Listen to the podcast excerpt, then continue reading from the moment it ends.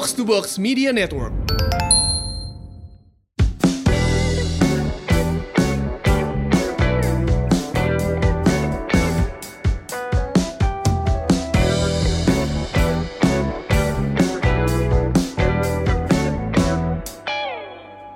Welcome back to Semor. Sehat dan makmur.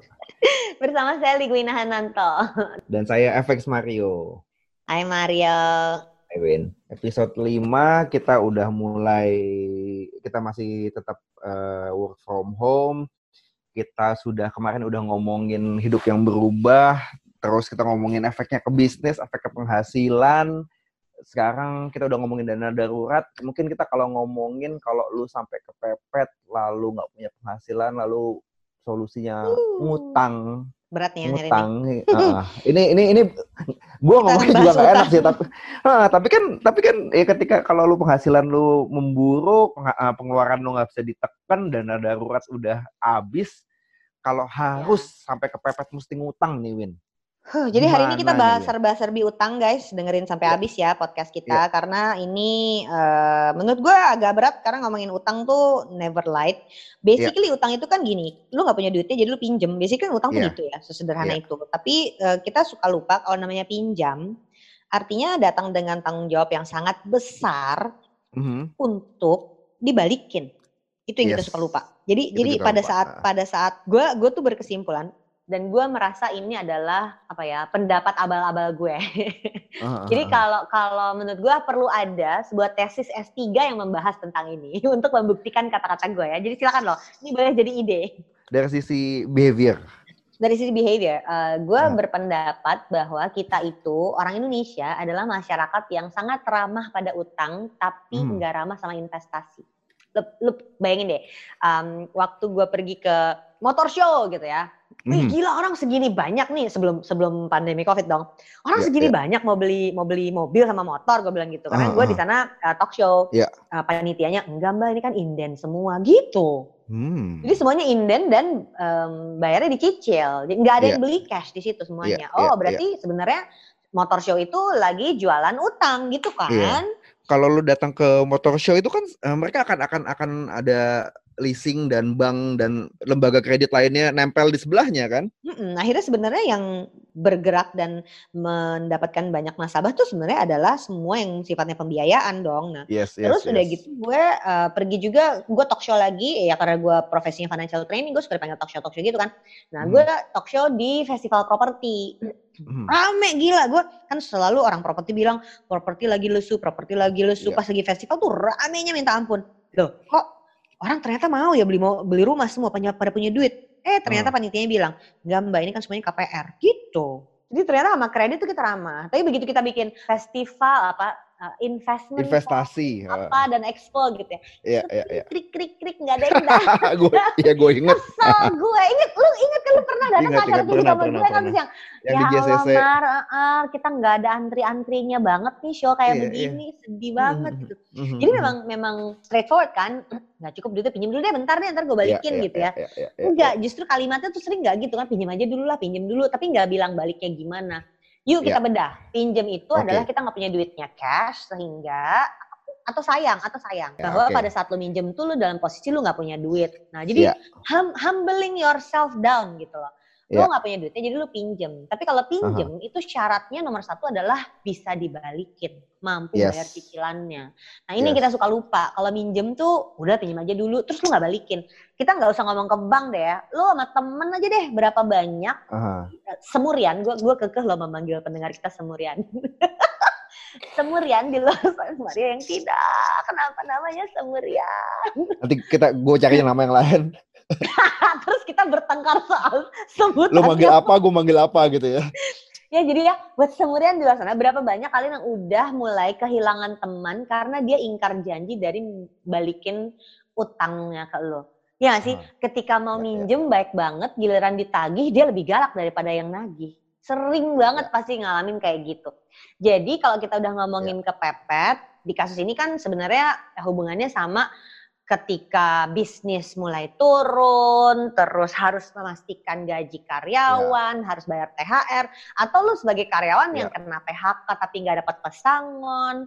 Banyak banget loh kemarin soalnya waktu mulai ada kasus COVID-nya itu, banyak sekali bisnis yang industrinya tuh di awal-awal tuh udah bubar duluan, kayak semua yang berhubungan sama traveling, semua yang berhubungan sama hospitality, tourism, mereka tuh kena duluan jauh sebelum duluan.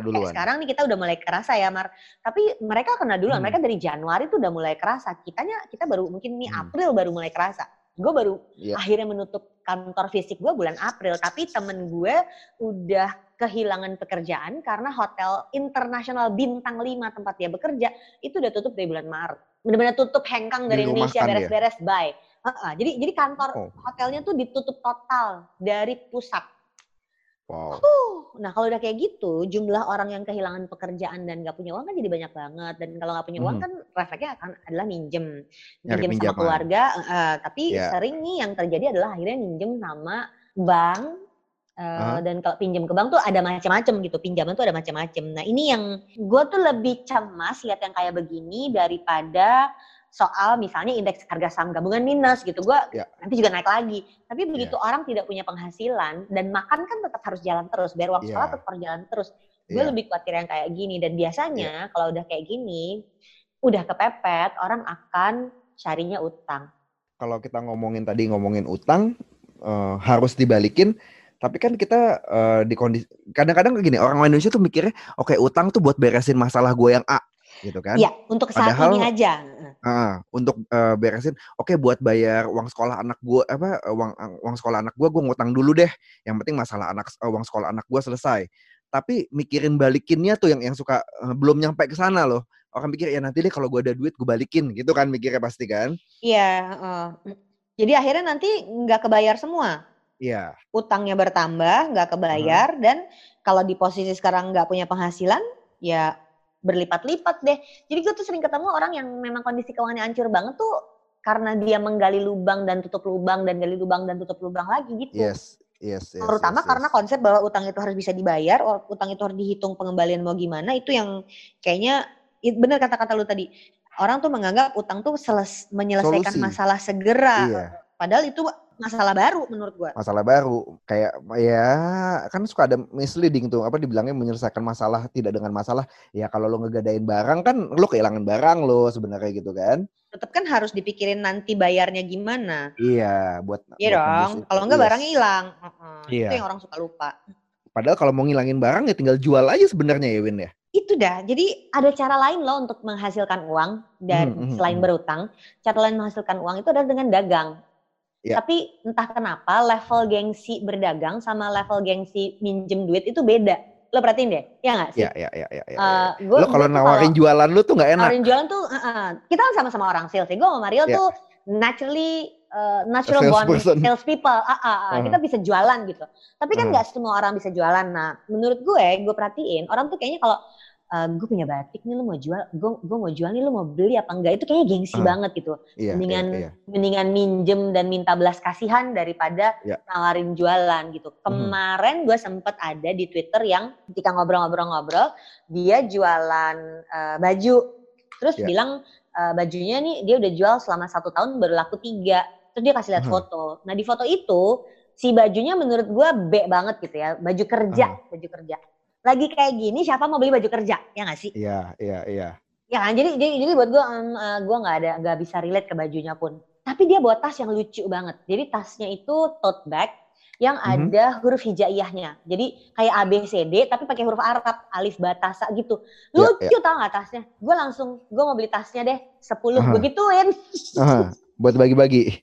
Iya, dan lucu soalnya menurut gue gitu kan. Lucu nih, gue bagi-bagiin aja ke geng pengajian gitu kan. Terus dia jawabnya gini, iya mbak tapi aku belum ada modal. Jawabannya gitu. Bo, gue udah mau beli. Lu bisa PO kali, gue bilang. Iya, DP-in dulu jadi kadang, gitu. Jadi kadang orang untuk dagang pun ya mungkin stres ya. Jadi gak sempat memikirkan cara-cara yang bisa membuat uangnya berputar aja duluan. Kan sekarang kita dagang bisa PO, gue punya kayak gini, lu mau gak beli?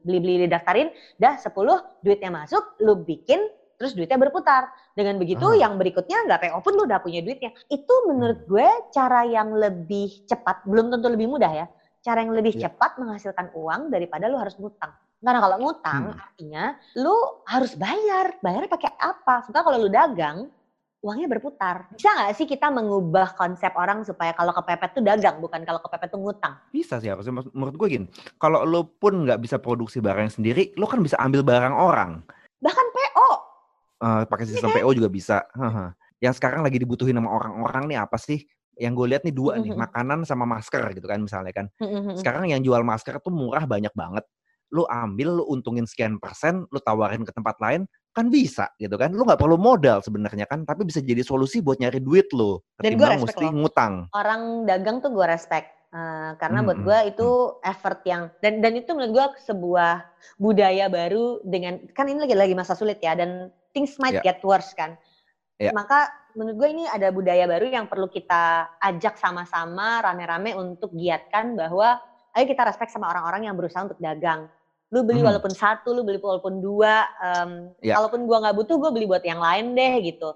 Karena menurut gue itu adalah sebuah usaha. Beda sama ngutang. Walaupun memang ada orang yang harus ngutang, tapi itu tuh bikin masalah baru gitu. Jadi mari kita dagang gitu. Dan nanti mungkin detailnya dagang kita bisa bahas di episode yang lain. Episode selanjutnya. Boleh, menarik nih. Iya kan, lucu kan itu kan. Nah, tapi kalau soal ngutang, menurut gue dari sisi personal finance yang harus dipahami sebetulnya kalau kita memeriksa keuangan kita itu ada dua daftar nih, daftar harta sama daftar utang. Ya, jadi kalau lu memeriksa keuangan lu harus bikin daftar lu punya apa aja. Maka mungkin orang akan mengatakan, oh ya gue punya aset nih, gue punya tabungan, gue punya deposito, gue punya asuransi ada unit linknya, gue punya emas batangan, gue punya rumah, gue punya motor, gue punya mobil, punya apa aja. Nah itu satu sisi, sisi sebelahnya ternyata lu punya utang apa aja. Biasanya nih ternyata orang yang nggak punya utang sama sekali cenderung nggak punya apa-apa juga, Mar. Isn't that interesting? Jadi ternyata utang tuh nggak selalu buruk kalau memang digunakannya untuk membiayai aset gitu. Jadi ini beda topik ya. Kalau tadi kita bahas orang kepepet jadinya ngutang, menghindari itu kan hutang, jadi budaya. Kita masih menghindari utang itu. Tapi ternyata sebetulnya ngutang tuh bukan sesuatu yang buruk kalau memang dipakai untuk biaya aset. Jadi kalau lo beli rumah pakai KPR, beli apartemen pakai KPA, beli motor pakai kredit pemilikan kendaraan.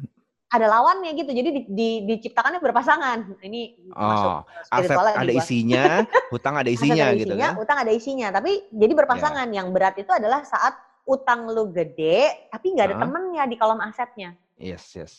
Ya sih, jadi lu punya utang 10 juta, oke, buat apa?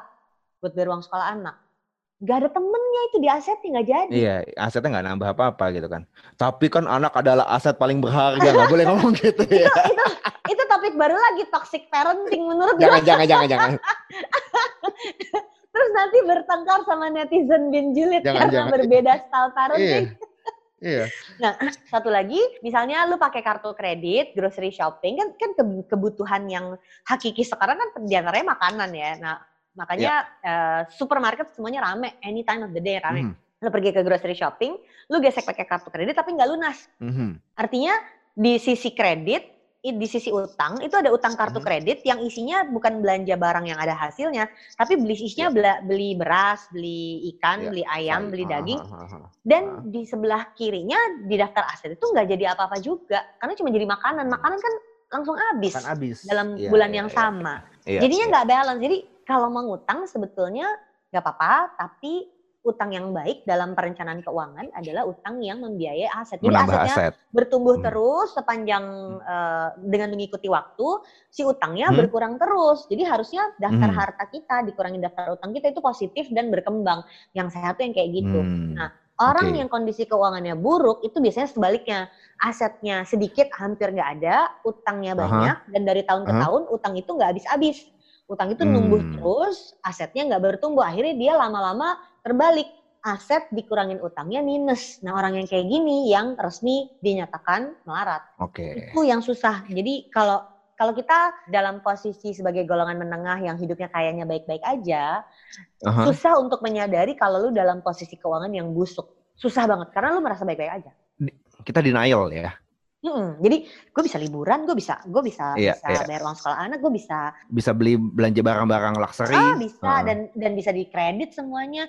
Kayaknya baik-baik aja, tapi ternyata enggak. Dan kayak sekarang nih, yang bisa survive adalah mereka yang bukan yang paling kaya, tapi mereka yang kondisi keuangannya paling sehat dan kuat. Ya, dan ini kalau jadi buku kan nggak bakal laku ya. Memiliki keuangan yang sehat dan kuat. Enggak, Mar. Buku lu dulu gitu. Buku gue gitu, gak laku. Yang itu kan untuk Indonesia yang kuat, propaganda. Oh, untuk Indonesia beda. Kuat. Angle-nya beda. Keuangan yang sehat dan kuat.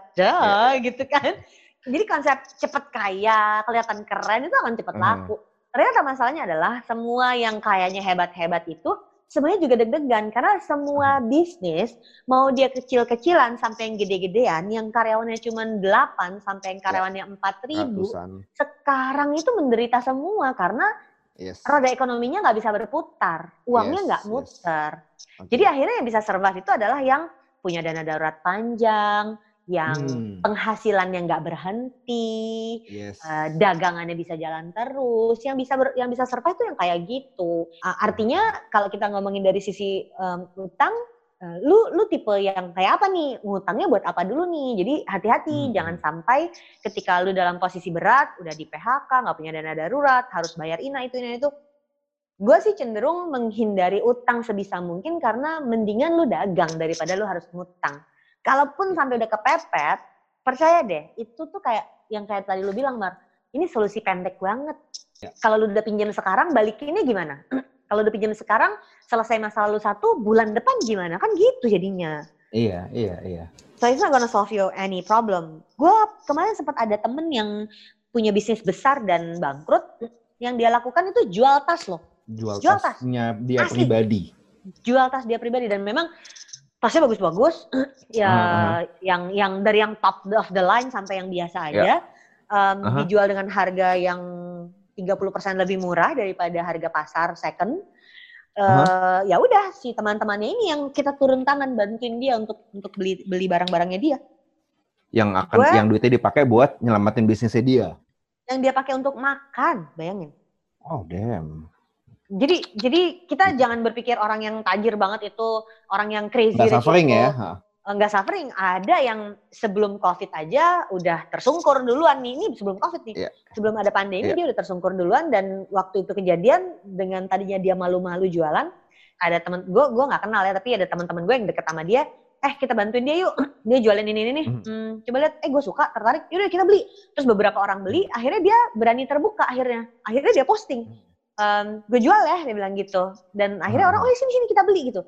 Ternyata itu respectable kok. Ya, nggak usah gengsi ya. Nggak usah gengsi, karena justru itu lebih real. Bukankah lebih menakutkan yang di Instagram kayaknya keren-keren, hebat-hebat, nonton konser kemana-mana, tapi kemudian ditodong sama teman-temannya karena ngutang. Tagihan kreditnya kemana-mana. So it's very respectable. Jualan itu respectable. Menjual aset lu juga respectable. Ngutang itu nggak nyelesain masalah. Mungkin perlu jargon baru. Ngutang itu nggak menyelesaikan masalah. Emang enggak. Ya kan, orang tuh ngutang itu adalah masalah baru gitu. Jangan lupa bahwa ngutang itu cuman kayak kapal kapal bocor, lu tembel sedikit, tapi lu nembel pakai badan kapal yang sebelah sana gitu. Jadi akhirnya nanti bocor di sisi yang lain, di sisi yang lain gitu. Itu menurut gue bahaya sih. Terus kalau misalnya nih Win, kalau di financial planning kan ada aturan tuh, lo kalau ngutang buat aset maksimal 30% dari penghasilan bulanan gitu kan. Ingat gak? Iya. Ingat lah ya, gue yang masih ingat. Nah, di masa susah kayak gini nih, mungkin penghasilan lo turun. Restrukturisasi utang itu sebenarnya gimana sih? Is it justifiable at times like this? Segala macem. Gue sih merasa kalau udah kayak gitu, tergantung lu cicilannya bayarnya ke siapa. Kalau ini misalnya bayarnya sama keluarga, ya udah waktunya lu menghadap dan ngomong. Gak sanggup bayar cicilan untuk sementara waktu, disebut menurut gue. Tapi ya jangan abis itu lu pergi liburan kan gitu kan. Sekarang mungkin gak bisa liburan, tapi kelihatan lu pesan makanan mahal gitu kan, orang kesel. Jadi yang mungkin orang suka lupa adalah kalau lu susah, lu jangan pencitraan juga karena yang diutangin jadi kesel kan. Gitu. Karena gue sempat beberapa kali ada cerita curhatan orang yang dia pinjam duit sama gue 300 juta tapi di Instagramnya dia liburan ke Jepang, kan gue jengkel ya gitu. Walaupun sebenarnya kita kan nggak tahu ya cerita sebenarnya, jangan-jangan ini utangnya utang bisnis, kalau pergi liburannya lakinya bayarin, kan kita nggak tahu cerita aslinya. Tapi yang dilihat orang itu kan cuman yang terpampang aja. Gitu. Jadi lagi kondisi kayak gini memang ada cerita-cerita kita harus restruktur. Menurut gue kalau memang masih bisa dibahas, langsung segera dibahas. Sudah waktunya kita menghadap sama yang memberikan pinjaman dan bilang, gue kondisinya kayak begini. Bisa tuh ya ke misalnya ke lembaga keuangan, bank, leasing. Nah, gue nggak tahu se-linien apa. Tapi gue pernah ketemu case yang dia ditelepon sama bank karena dia punya utang kartu kredit. Terus dia cuma bilang gini, utangnya misalnya 60 juta. Terus dia bilang gini, saya sekarang cuma punya 40 juta. Saya nggak punya lebih dari itu. Jadi kalau disuruh bayar sampai 60 juta, saya nggak bisa bayar. Tapi saya sekarang ada 40 juta nih, beresin nih. Sekarang 40 juta yuk. Deal loh saat itu juga. Oh, oke. Tapi ini kan case by case ya. Jadi gue nggak tahu cerita lengkapnya si temen gue itu kayak apa. Cuman dia cerita, gue pernah restruktur utang dengan cara seperti ini. Nah, gue nggak tahu di belakangnya tuh apakah dia memang punya kredit line yang lain, apakah dia punya simpanan di bank yang lain, atau memang dia nasabah udah lama. Nah, kayak gitu-gitu gue nggak tahu. Tapi poin pentingnya adalah ngomong ke yang ngasih utang ya sebenarnya. Ngomong ke yang ngasih utang, bilang gue nggak sanggup karena. Yang mengutangi, gue gak cuma ngomong bank ya, semuanya nih. Yang mengutangi juga, kalau kita ngemplang dan gak bayar, terus ngilang, akan susah kan?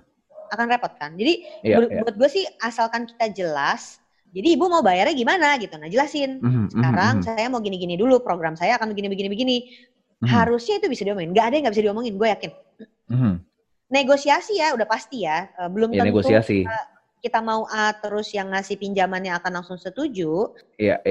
Tapi saat sekarang, kalau dari sisi personal finance, seperti waktu kita bahas lagi ngomongin dana darurat, makanya buat gue yang paling penting itu selain harus secure penghasilan kita, tapi kalau penghasilan udah nggak ada, kita secure dua pengeluaran utama. Dan dua pengeluaran utama itu ternyata adalah cicilan sama rutin. Sama rutin, yes. Jadi kan under normal circumstances, pengeluaran kita tuh terbagi jadi 5 kategori. Cicilan utang, rutin, sosial, kalau menolong nih, menabung investasi, sama lifestyle. Nah, ada persentasenya kan Mar, yang tadi lo bahas kan, si menabung sama investasi itu minimum 10%, cicilan utang itu maksimal 30%. Maksimal 30%, ya. Dari penghasilan, kalau kondisinya normal. Nah, kalau kondisi lagi nggak normal, nggak punya penghasilan, atau udah tinggal menghitung hari kerjanya, atau nggak tahu nih proyek berikutnya apa, maka total pengeluaran kita itu udah nggak 5 pos lagi. Pengeluaran yang diutamakan cuma 2 yang paling atas saja. Cicilan utang sama rutin. Sehingga mungkin aja porsinya jadi 50% utang, 50% rutin, tapi the rest nggak ada. Mungkin aja kayak gitu. Jadi porsinya udah nggak 30% lagi. Kan kalau normal 30% tapi pos yang lain ada gitu. Kalau lagi kondisi lagi darurat, ya cicilan utang 50% pun udah diterabas tuh rasio 30%-nya. Tapi yang penting, pengeluaran lain tuh udah nggak ada karena 50%-nya buat pengeluaran rutin.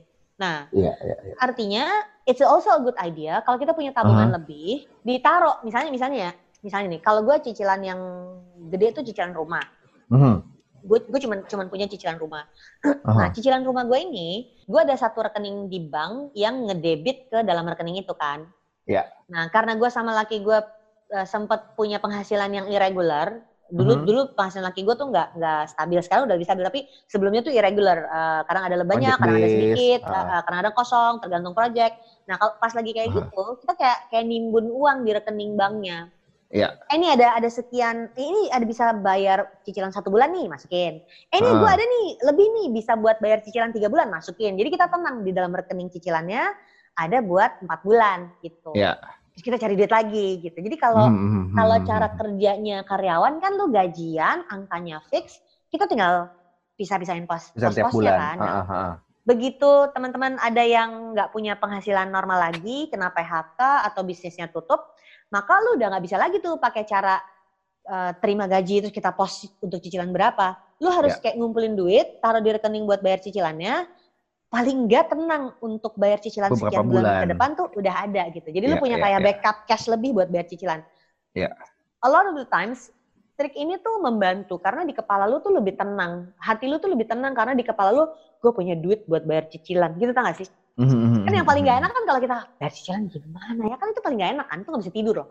Tapi kalau lu tahu lu gak ada kerjaan bulan ini, tapi cicilan kebayar buat 3 bulan dan lu bisa makan buat 2 bulan. Enak loh kalau kayak gitu. Jadi cobain dalam tanda kutip menimbun uang yang memang alokasinya tuh bukan buat foya-foya, memang menimbun uang yang alokasinya tuh buat memastikan cicilan berapa bulan ke depan aman, makan berapa bulan ke depan aman. Mempercepat utang lu selesai gitu ya. Jadi mungkin aja kebiasaan baru ini yang nanti akan membuat kita jadi bisa membereskan utang lebih cepat karena jadi waspada kan. Mungkin selama ini santai aja lah, ada gaji gitu ya. Tapi dengan kondisi kayak gini, gila gue gak punya gaji, gue mulai sekarang harus dagang nih. Begitu lo harus dagang, oh berikutnya lo mesti pakai cara yang lain gitu. Oke, menarik. Hope that helps. Di masa sulit ini semoga membantu problem-problem keuangan lo. Jadi gue wrap up ya Win. Problemnya apa? Satu, utang itu tidak menyelesaikan masalah, itu bisa menciptakan utang masalah adalah masalah baru. Terus kedua, kalau bisa daripada ngutang, mendingan kita dagang dari apapun. Itu akan jadi topik baru yang menyenangkan ya. Yes, itu bisa. Nanti kita omongin ide-ide baru berdagang tuh caranya apa aja, mulai dari berdagang untuk kesehatan. Gue jualan suplemen nanti. ditunggu bos. Terus apalagi terus ketiga, kita ngomong kalau kita kesulitan sama yang memberi hutang itu kita mesti gimana gitu kan. Kita restrukturisasi. Aduh susah banget, banyak R. Kita restrukturisasi. Punya podcast banyak R-nya tuh susah banget buat Mario. Entah bayarnya kita panjangin, entah nilainya kita turunin pokok hutangnya gitu kan, atau bunganya kita omongin. Yang penting kita ngomong dulu sama yang ngasih hutang gitu kan. Apalagi tadi udah ya, itu kali ya yang kita bahas hari ini ya. Yang penting jangan menambah masalah di masa sulit ini dengan masalah-masalah baru gitu kan. Udah tahu lagi susah, lu jangan bikin keputusan yang bikin hidup lu lebih susah lagi. Menurut gue itu sih yang kita mesti waspada. Jadi kalau lu harus nimbun uangnya buat bayar cicilan lebih panjang. Jadi menurut gue soalnya itu nanti secara nasional yang akan membantu supaya perekonomian dan sistem perbankan tetap sehat. Selama kita mampu bayar cicilan senormal mungkin, kita akan bisa mempertahankan supaya tidak terjadi krisis. Karena perlambatan ekonomi kan udah pasti. Sekarang yang ditahankan jangan sampai jadi krisis. Oke, jadi itu pembicaraan kita hari ini di episode ke-5. Bayar utang. Nanti episode ke-6 kita ngomongin tentang dagang. Mungkin bisa kayak gimana nih dagangnya. Oke, kalau gitu sampai jumpa minggu depan. FX Mario out. Saya Ligwina Hananto, live long and prosper.